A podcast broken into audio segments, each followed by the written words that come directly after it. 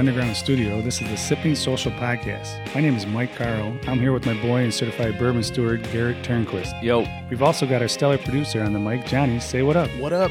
We're here to dive into all aspects of the restaurant industry. We truly love what we do and love talking about it. We're going to pour, sample, and review anything you need to know about. Pour yourself a cocktail and join us on this journey. Let's, go. All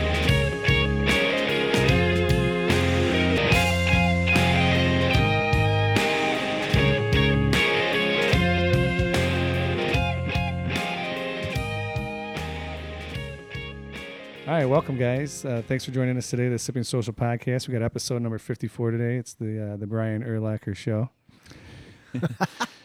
thanks, Lot of hair. Thanks, thanks for Lot of hair over here. Hair lacquer. We should lacquer. have we should have done something around that. We, nothing else in the episode is going to be out Urlacher. No, That's just it. the number. Yeah, Just the number. Bears are Bears- terrible too. Bears fans, number 54. I don't So, even know. I could name one linebacker on the Bears right now.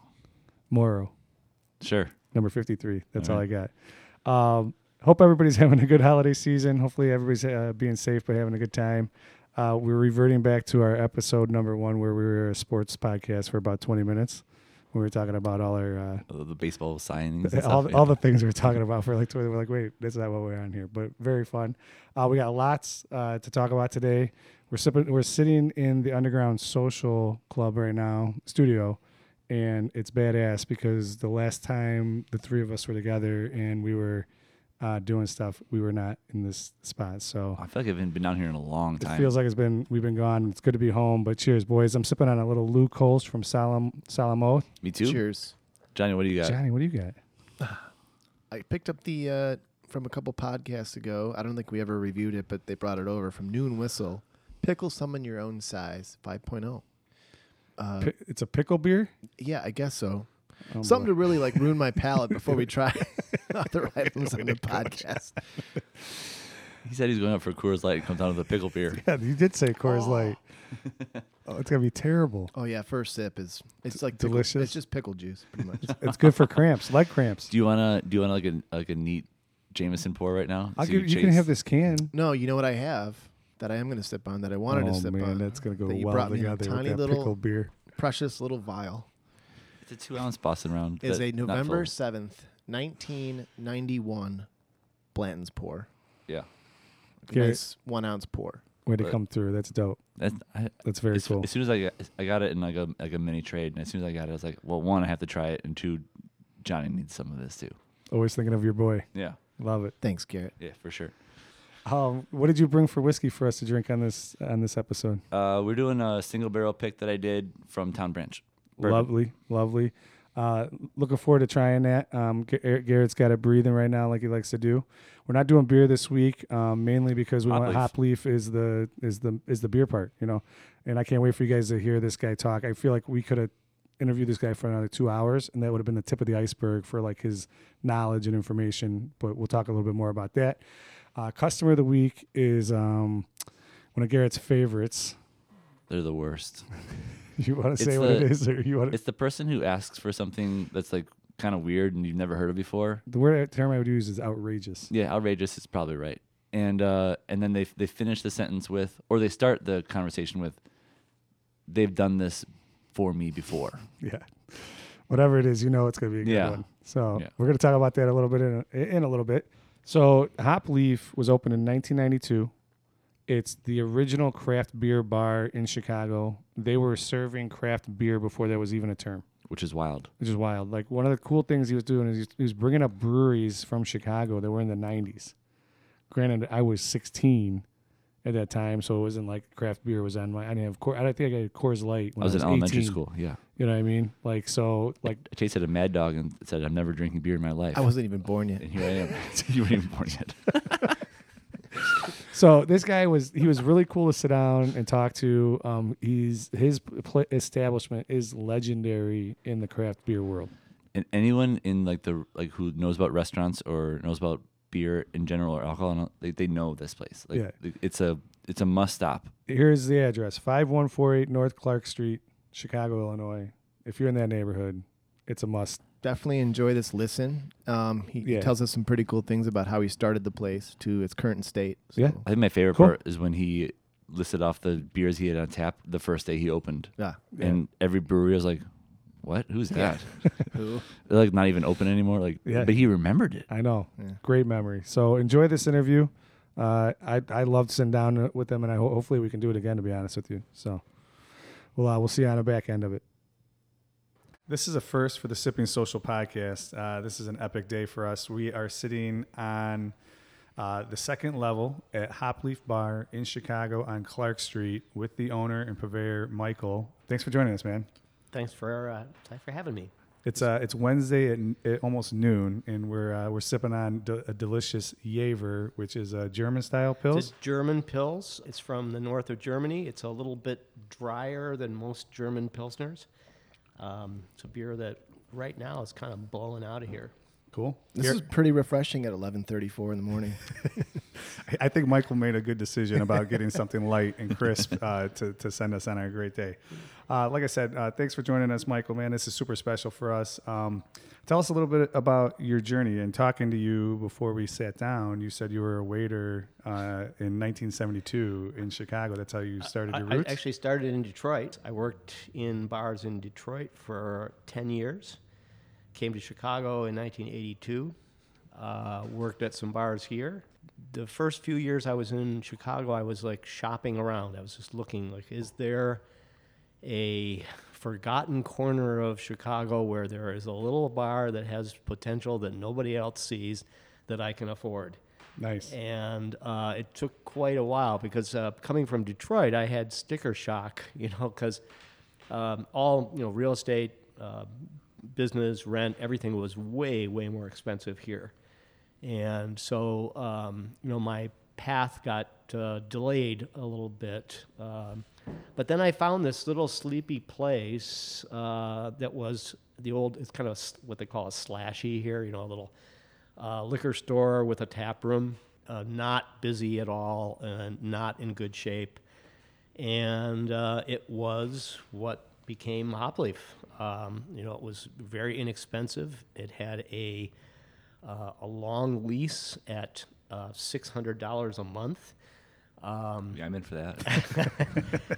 and uh, you know, it was a wreck. I mean, it was really ugly. No one would want to come here, but I could see that the neighborhood had potential, even as sleepy as it was at that time. I mean, now Andersonville, you know, uh, Edgewater, these are neighborhoods that are, you know, really hot. Thirty years ago, that was not the case, but. Um, you know, uh, we picked it up, we bought the bar, we signed the lease, and um, we spent the next few months sort of gutting it out and making the downstairs bar still kind of looks like it did when we were done with that remodel back in 92.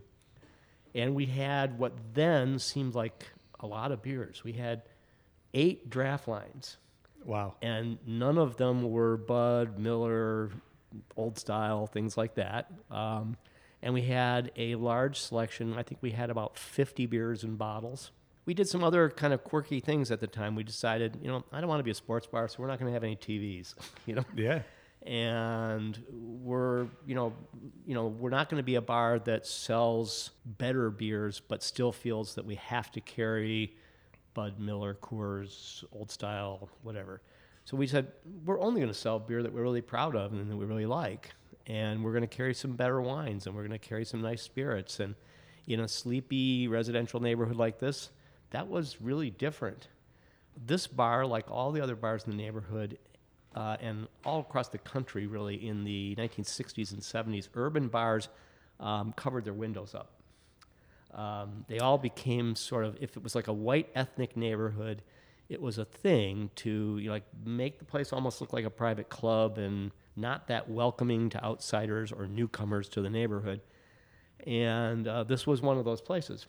So one of the things, you know, first things we did is completely open the storefront, you know, all glass. And some of the old timers immediately left, never came back again Really? um, they just didn't like that. And, and also, this place, the prior place that was here, um, there was a lot of gambling. There were uh, the whole north wall was the whole north wall was poker machines, Really? and there was always a crap game going on at the bar. Um, they uh, bookies came in, um, took racetrack bets and stuff. Wow. That was that was the draw to the place, and you know, obviously that was something we did not continue. Another tradition that they had here is that they had a VCR and a TV built into the west wall, and every day at noon they played a porno movie. What was the name of this place? So it was called Clark Foster Liquors. Okay. And so this guy from some video store would come in, take yesterday's, take six dollars, and drop off another one. These were videos that had no, um, you know, it, no name to the movie, nothing, just a blank Bootlegged. tape. And this stuff was like really, really foul stuff. and so well, at some you know, point, you got to like dig into deep into like we've already shown the regular ones. what other weird stuff can I pull out?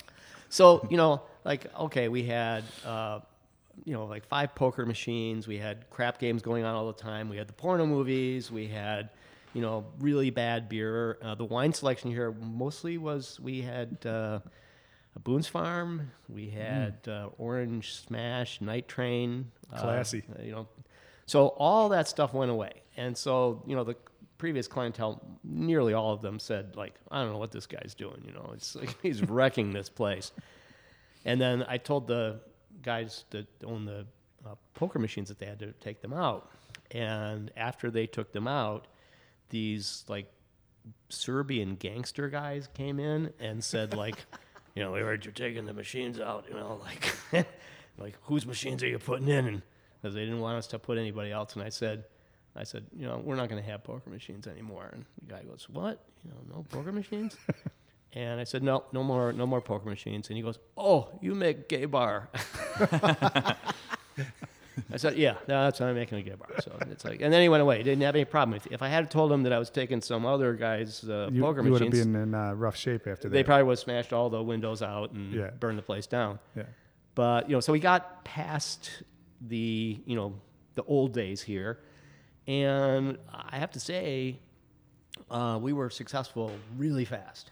And, Nice. and um, at that time, we did not have any real food here.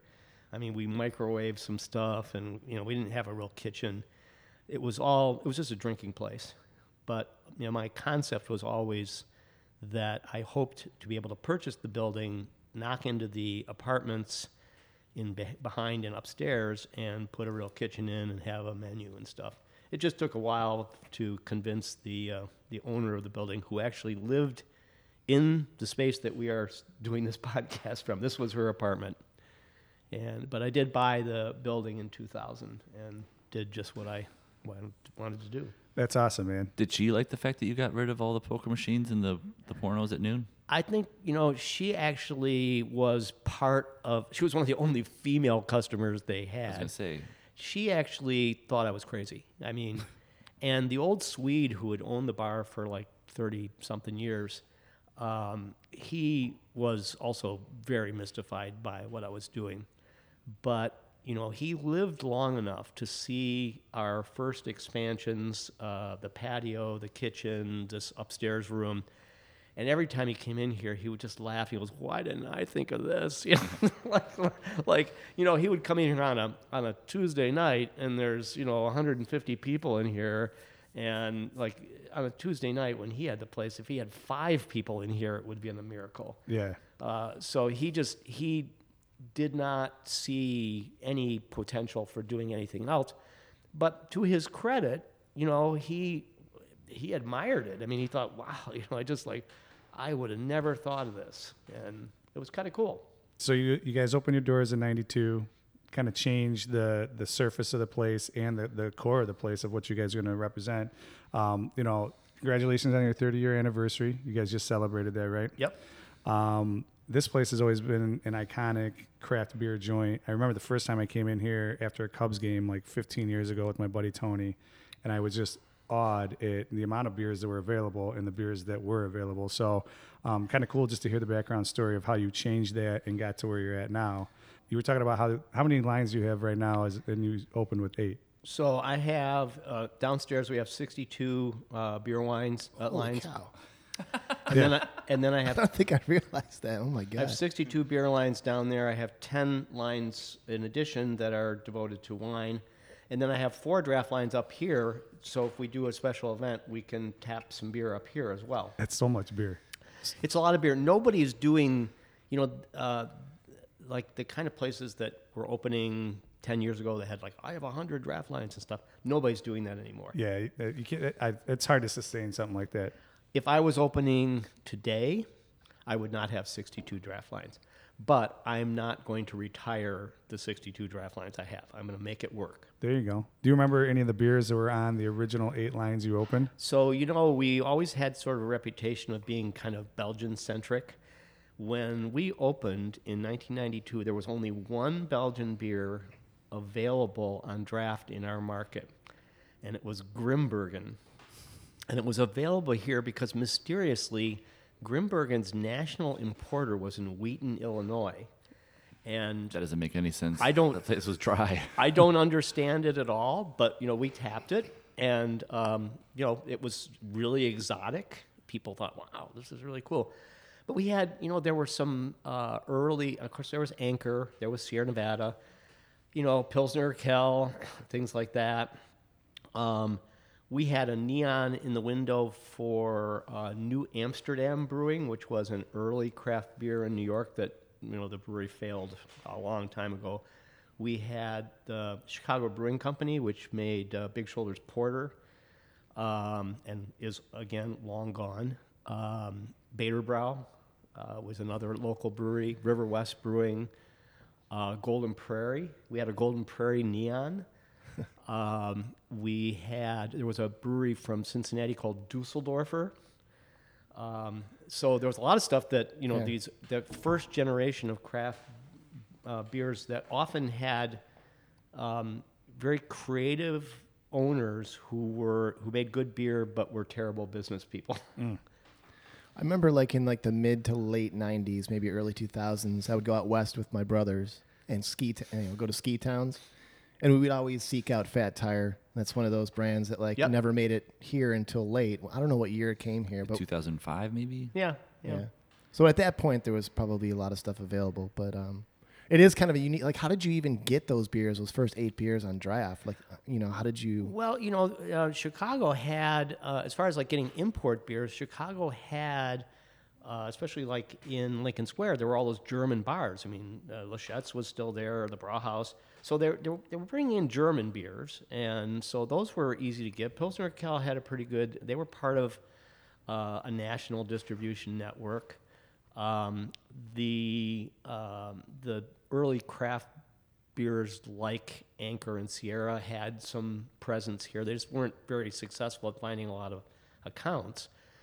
The beer that made a difference to us, the reason that we survived that first two or three years, was there was a cult beer uh, at the time, and it was Bell's.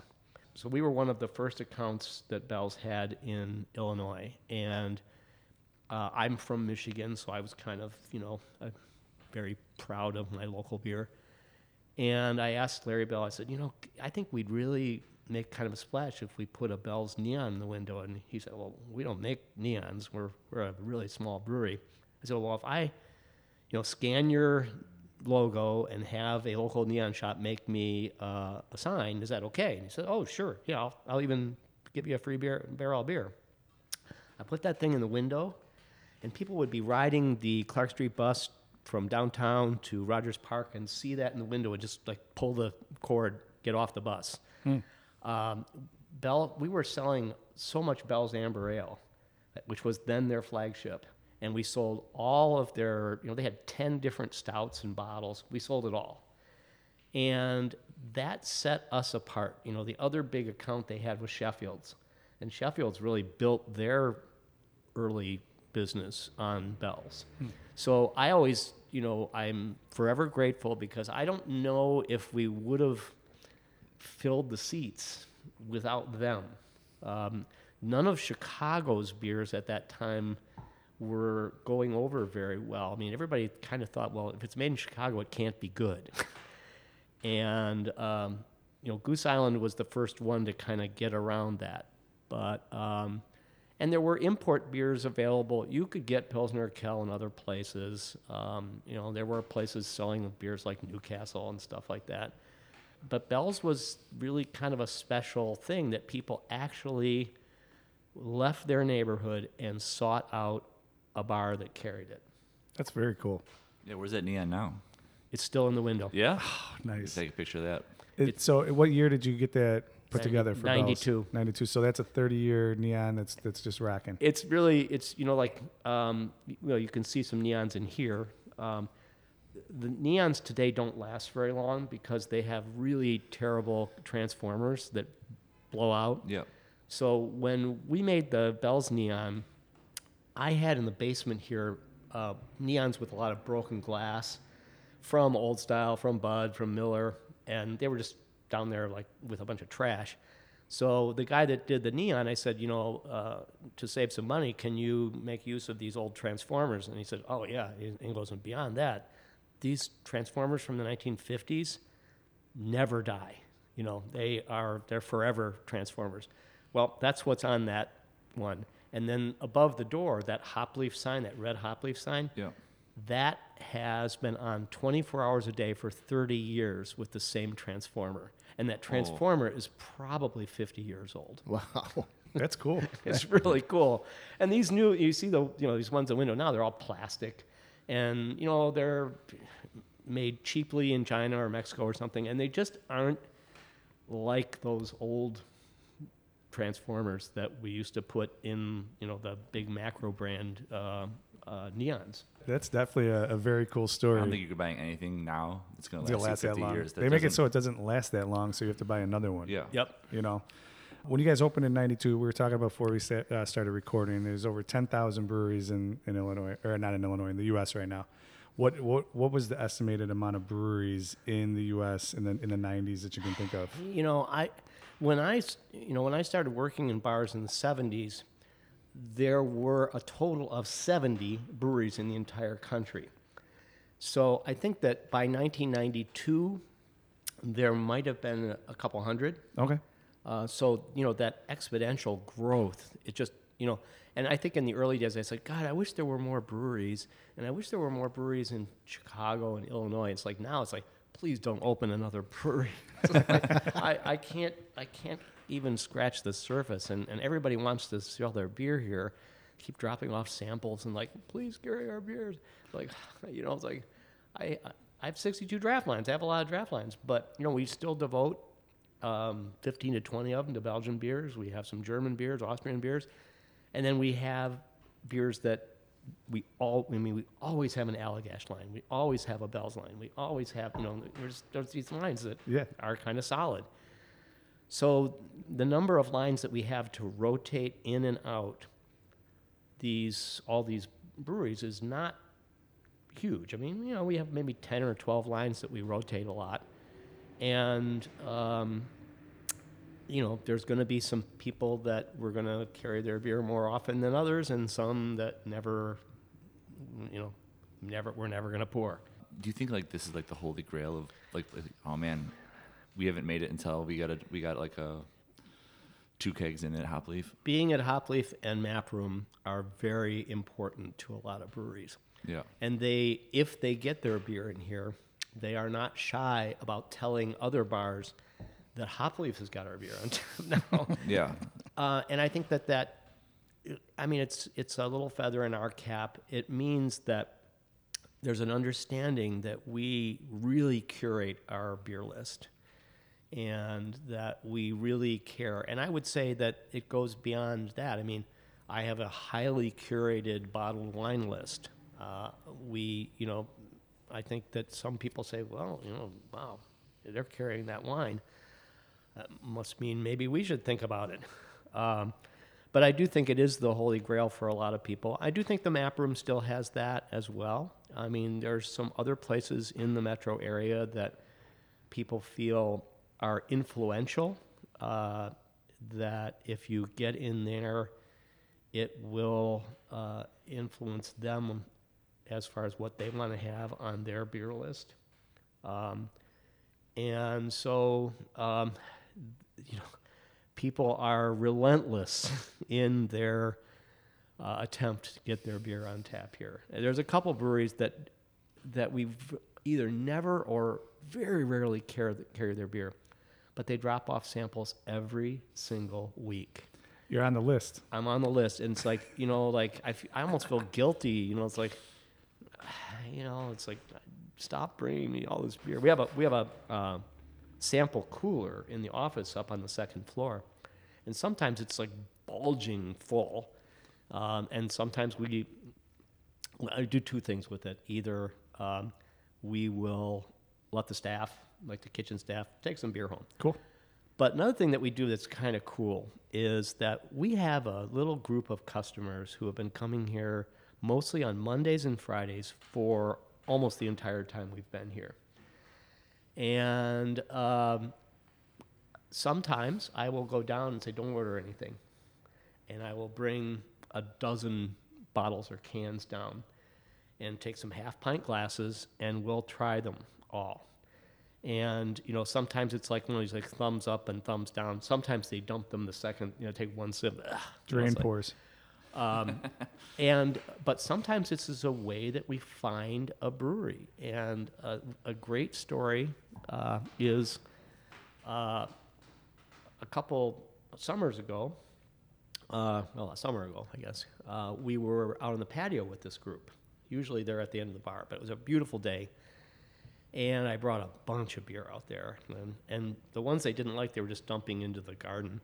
And and then we had a brewery that nobody had heard of, uh, uh, called Art History Brewing from uh, Geneva, Illinois. And because the name seemed kind of silly and stuff, we had very low expectations of this brewery, and there were like five styles, and we poured them, and everybody's like, wow, that Czech lager was really awesome. And then this Manchester mild and all these, you know, like these classic styles. They weren't like weird things. And it's like, everybody loved them. And I'm like, wow, I don't know anything about this brewery. So I went and got my laptop and looked it up and discovered Greg Brown is their head brewer. Oh, yeah. And I go, oh, no wonder I love this beer. Greg's been brewing beer in Chicago for 30 years. He came here from Australia to go to the Siebel Institute. He got a job at a beer store. He was working with Nick Floyd. He was on the ground floor there. He worked at Goose Island. He worked at some suburban brew pubs. And he's always had this reputation as like, like he's not doing trendy beers. He's never going to make a, you know, like a mango hazy, you know, saison. Yeah. Uh, he used to do the beer school at the Map Room once a week. So I immediately contacted them and started bringing their beer in. And then I went out and met with him and I said, for our 30th anniversary, I want to make uh, house a couple of house beers. People, breweries have been approaching us for years. Why don't you have a house beer? We'd love to make it. And Greg was all over it. He's like, "Oh, this is a great honor. I'd really like to do this." And so I said, "I want a dark beer. I want a light beer. I want something for uh, drinkable, pretty low ABV, for those people that don't want to look at all 62 beers. They just want like, you know, I want a pale beer and I want it to be delicious." And and so he did. So we, we our actual um, 30th anniversary day was February 15th. We launched both those beers that day, and they are our number one and two beers on our list right now. It's awesome. We've been selling them like crazy, and we're so happy with them. The the dark lager is, you know, I, I said, you know, Greg, do you know, you know, U Fleků in Prague? You know, it's this legendary uh, small brewery with a, a beer garden, and they only they they only sell their beer, and they have one light beer and one dark beer, and their dark beer is just phenomenal. And of course, he's familiar with it. I said, that's what I want. I want- Cool. I want something like that. And he just killed. He just, you know, the, we didn't even have to. We did some test batches with the pale beer, but the dark one, the first one he did, I said, "Oh, this is this is fantastic." And what's curious about is that this summer, even in the 90 degree days of July and August, uh, it outsold the pale beer. I mean, it's four and a half percent. It's a refreshing, roasty dark beer, and we're blowing through it. And so, I don't know whether I would have found that, or even you know, I, I mean, eventually they would have knocked on our door, I suppose. But I don't know. They're pretty small in Geneva. they just built a, a production brewery, Yeah. um, and um, but yeah, they are small. Maybe they wouldn't, you know, because they're self-distributed. right. and uh, Tom and Cindy, the owners, who are like kind of like my age, they deliver the beer most of the time themselves. Oh yeah. They do. Garrett lives a couple blocks away from there Yeah, in they, Geneva. they were really good customers of mine when we, uh, we opened up our first restaurant, Barrel and Rye. They're so I've- really nice people. I've seen them sober and not sober before. Very nice people. They're, the kind of people that you know we, uh, you know, with ten thousand breweries in the United States, um, sometimes it's not only about the liquid. You know, like I'm not going to want to carry like you might make good beer, but if you're a jerk, yeah. Yeah. uh, or you treat your employees bad, or you say bad stuff about you know people, and you're like, I'm not gonna carry beer. But here's this, you know, the the perfect situation. Really nice people, Yeah. really good beer, um, and so you know we're we're delighted with this whole thing. I got a quick question for you. We're, we're sipping on this delicious Jever. Um, the glass is awesome because it actually has the logo and Yep. Jever on it. Do you have all the glassware for all 62 beers you have on on, on tap? Like well, the specific ones? We, we have so we have about 80 different beer glasses here, much to the much to the dismay of our staff. yeah. Uh, most of them are um, things that we carry in bottles. Now, we don't carry as much bottled beer as we did before the pandemic. We cleaned house during the pandemic. And uh, so we have about 120 beers now in bottles, where at one time we had 400. That's a lot of inventory. And bottled beer isn't where it's at anymore, Yeah. it's draft. But so I, you know, if you order an Orval here, it's going to come in an Orval glass. If you order a Tripel Karmeliet, it's coming in a Tripel Karmeliet glass.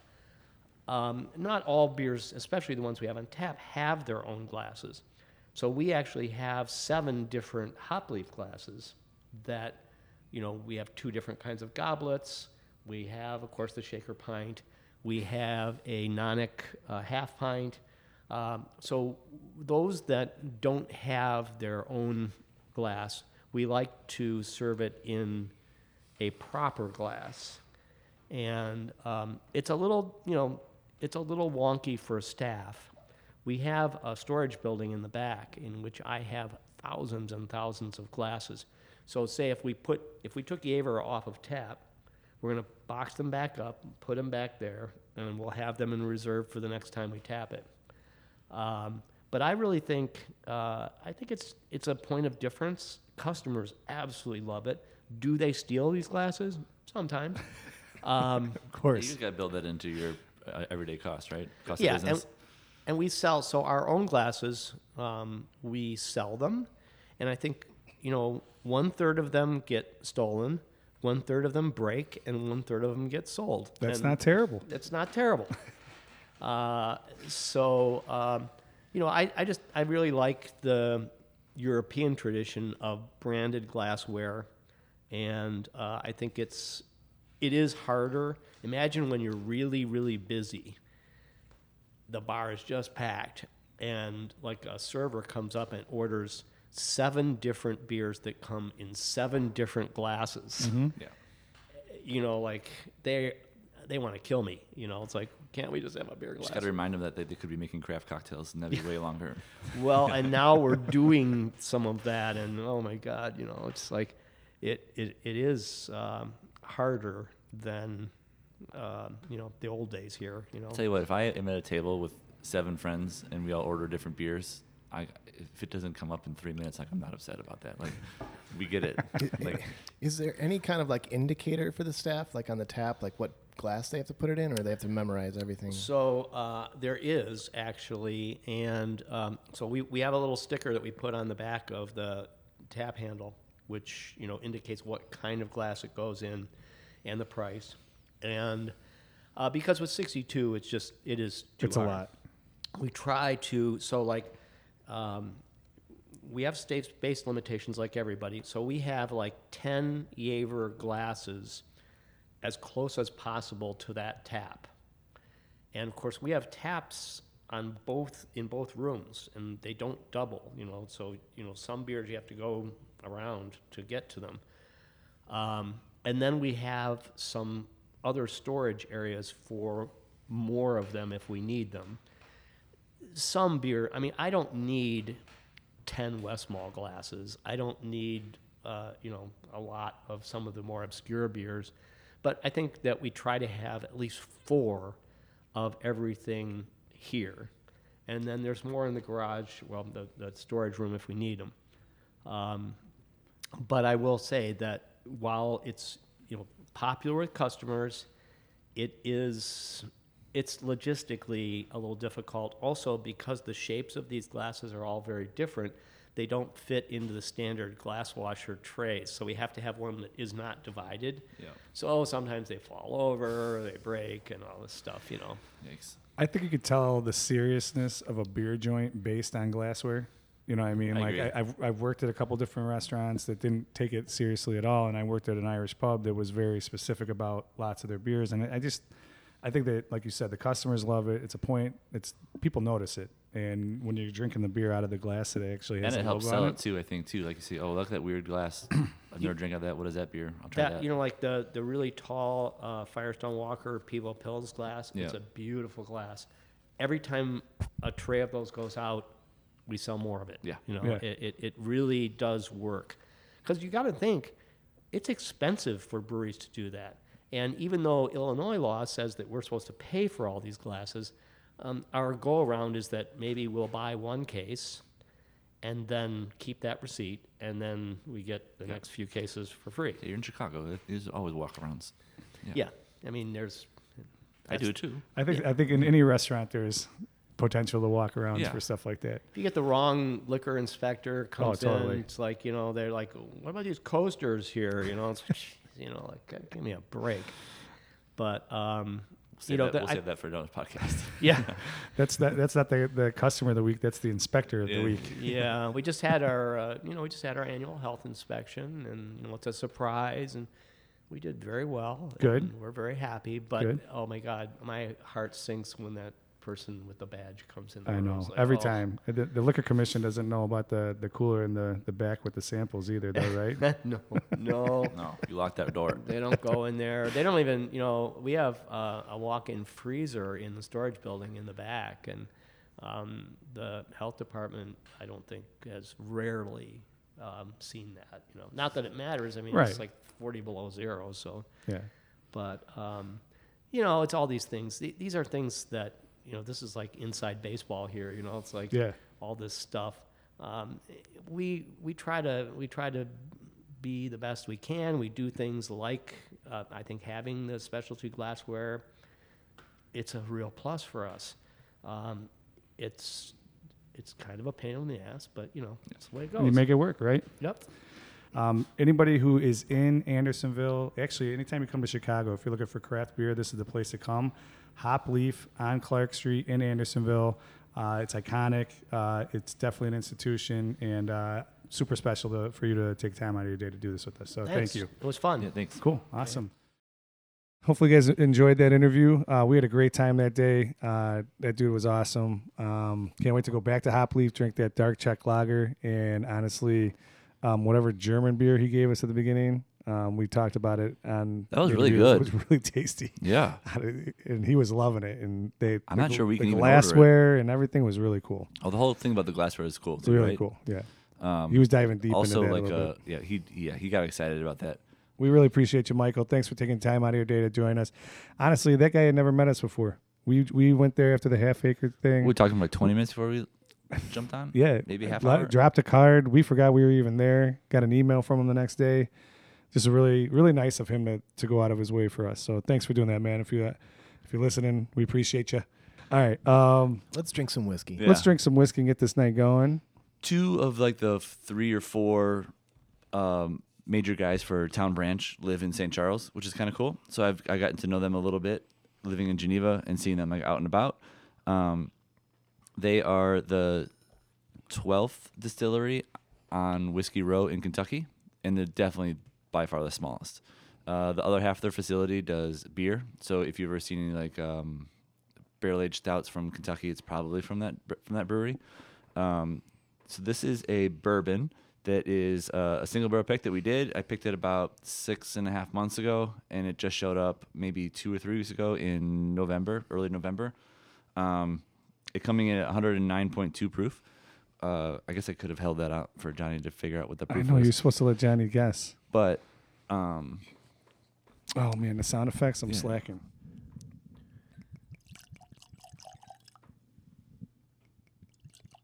See, I like to take a pause in the middle of the podcast just to hear that.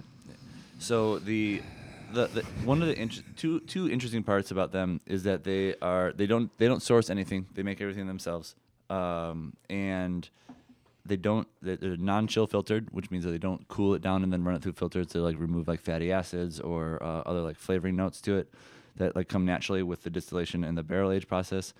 And they fill their barrels at a lower proof. So this is technically cask strength at 109 proof kind of Okay, like kind cool. of like Makers does, where they, they put everything at 110. Yeah. Um, kind of the same idea.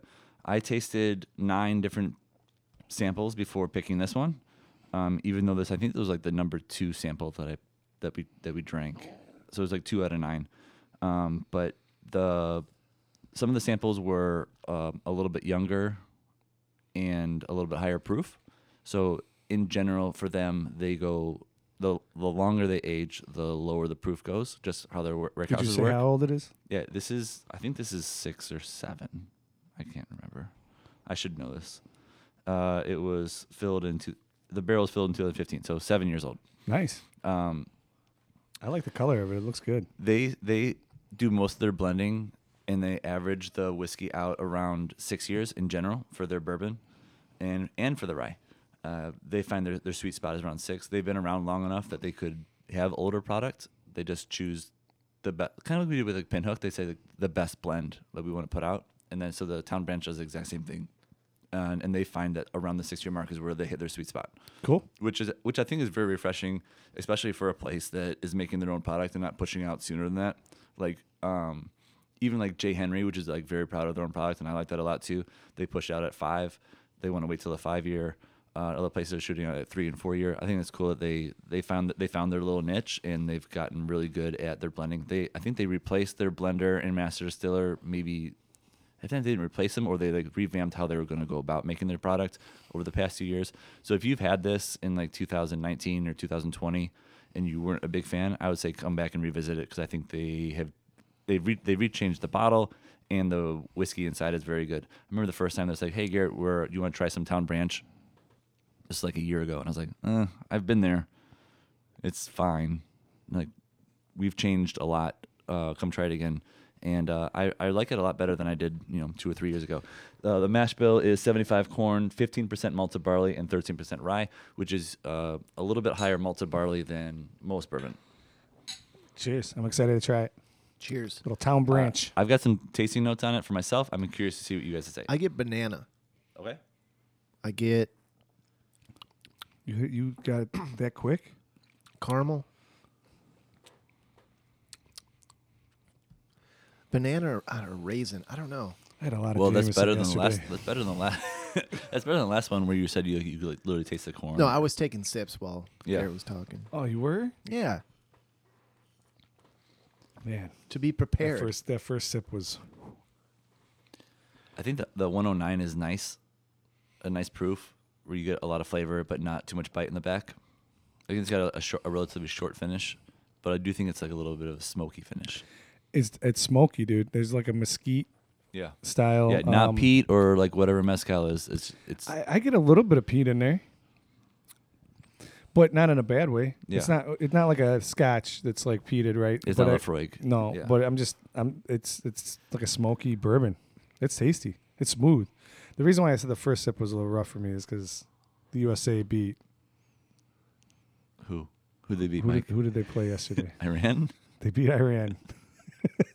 One 0 and I acted like they won the World Cup, just Yeah. so everybody knows. So I I am. Today has been a long day. I'm really glad we're doing this right now, though. on Gibson's Day, Garrett, or Mike. Oh, yesterday, Johnny, we can go to Gibson's anytime, my friend. The USA only makes the World Cup once every eight years. It might be generous. They they make it every eight. They're usually there. They we didn't make it last time, so. They had to beat Iran to Anyway, anyway not, not a back not to a the sports podcast. sports podcast. You know, you know the episode's going great when uh, Garrett's bringing everyone back on the rails. There you go. I love it. That was a, that was just a short one. That's all good. It's good. Um, Johnny, you want to start us off with your? What, what, you got a rating for this? I mean, I picked it. I'm, you're staring right at me. It's uh, No, you can It's a do- 12. Do whatever you want. No. I, I feel like the mouth feels really good on it. It's hot on the first sip, but then the second sip that kind of smoothens out. I agree with that 100. percent Um, at 109, did you just did you Yeah. say 109? It's it doesn't taste like a 109, like a higher proof whiskey to me. Yep. It, it's pretty smooth.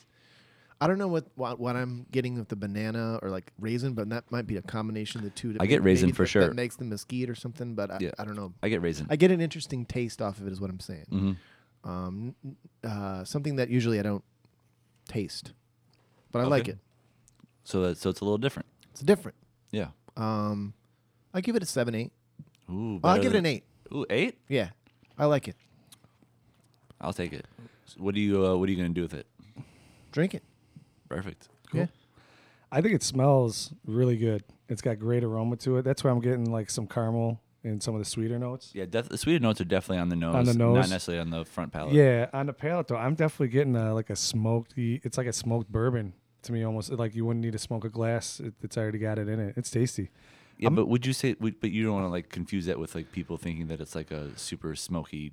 it just got notes of smoke. Yeah. It's got notes of smoke, Notes. but like here's the thing: like when you're drinking bourbon, and we drink enough of it, Yeah. obviously, um, I don't get a lot of bourbons that taste like this. It's, it's very unique. Yeah. So that's why, to me, I think it's registering a little bit more potent because it it just doesn't.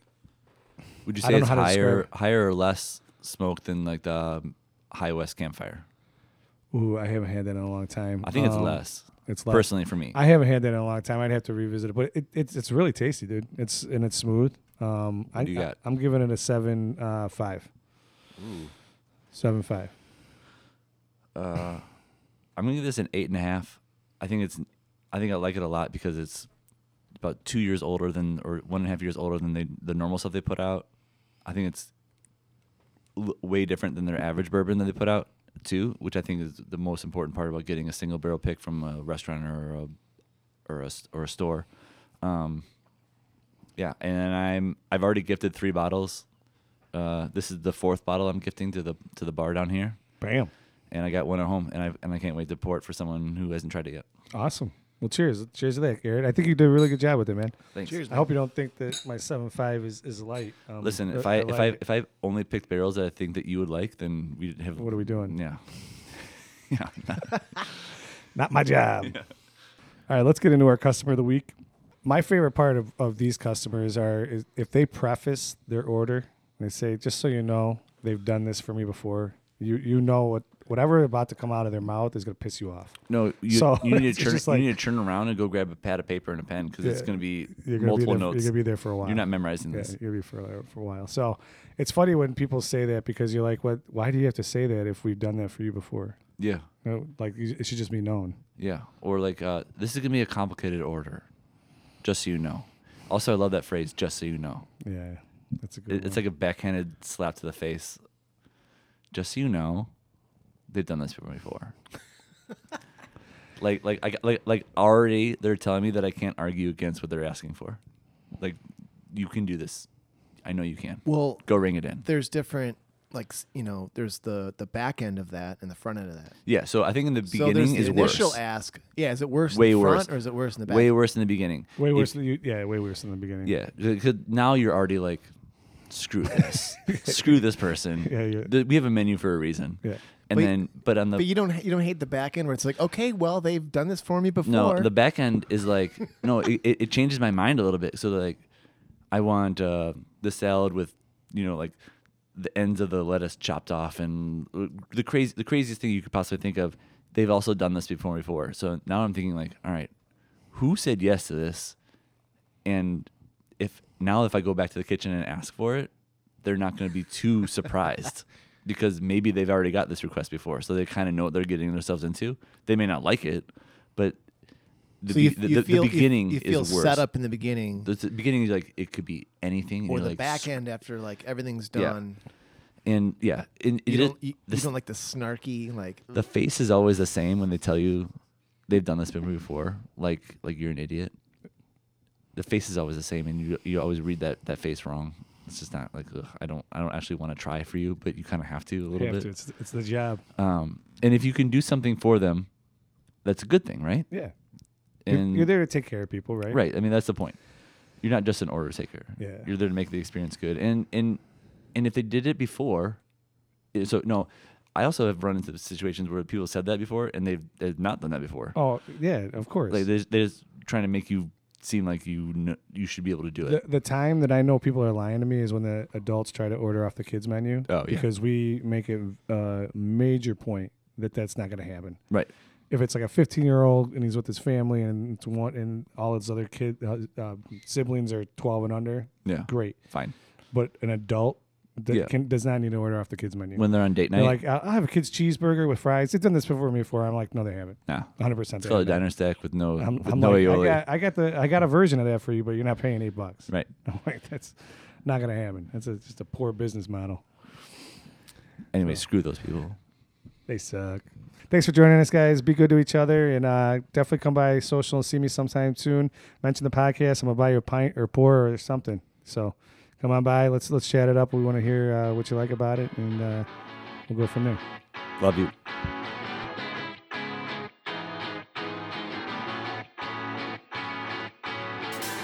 First of all, we'd like to thank our listeners, our families, and friends that support us. We couldn't do this without you.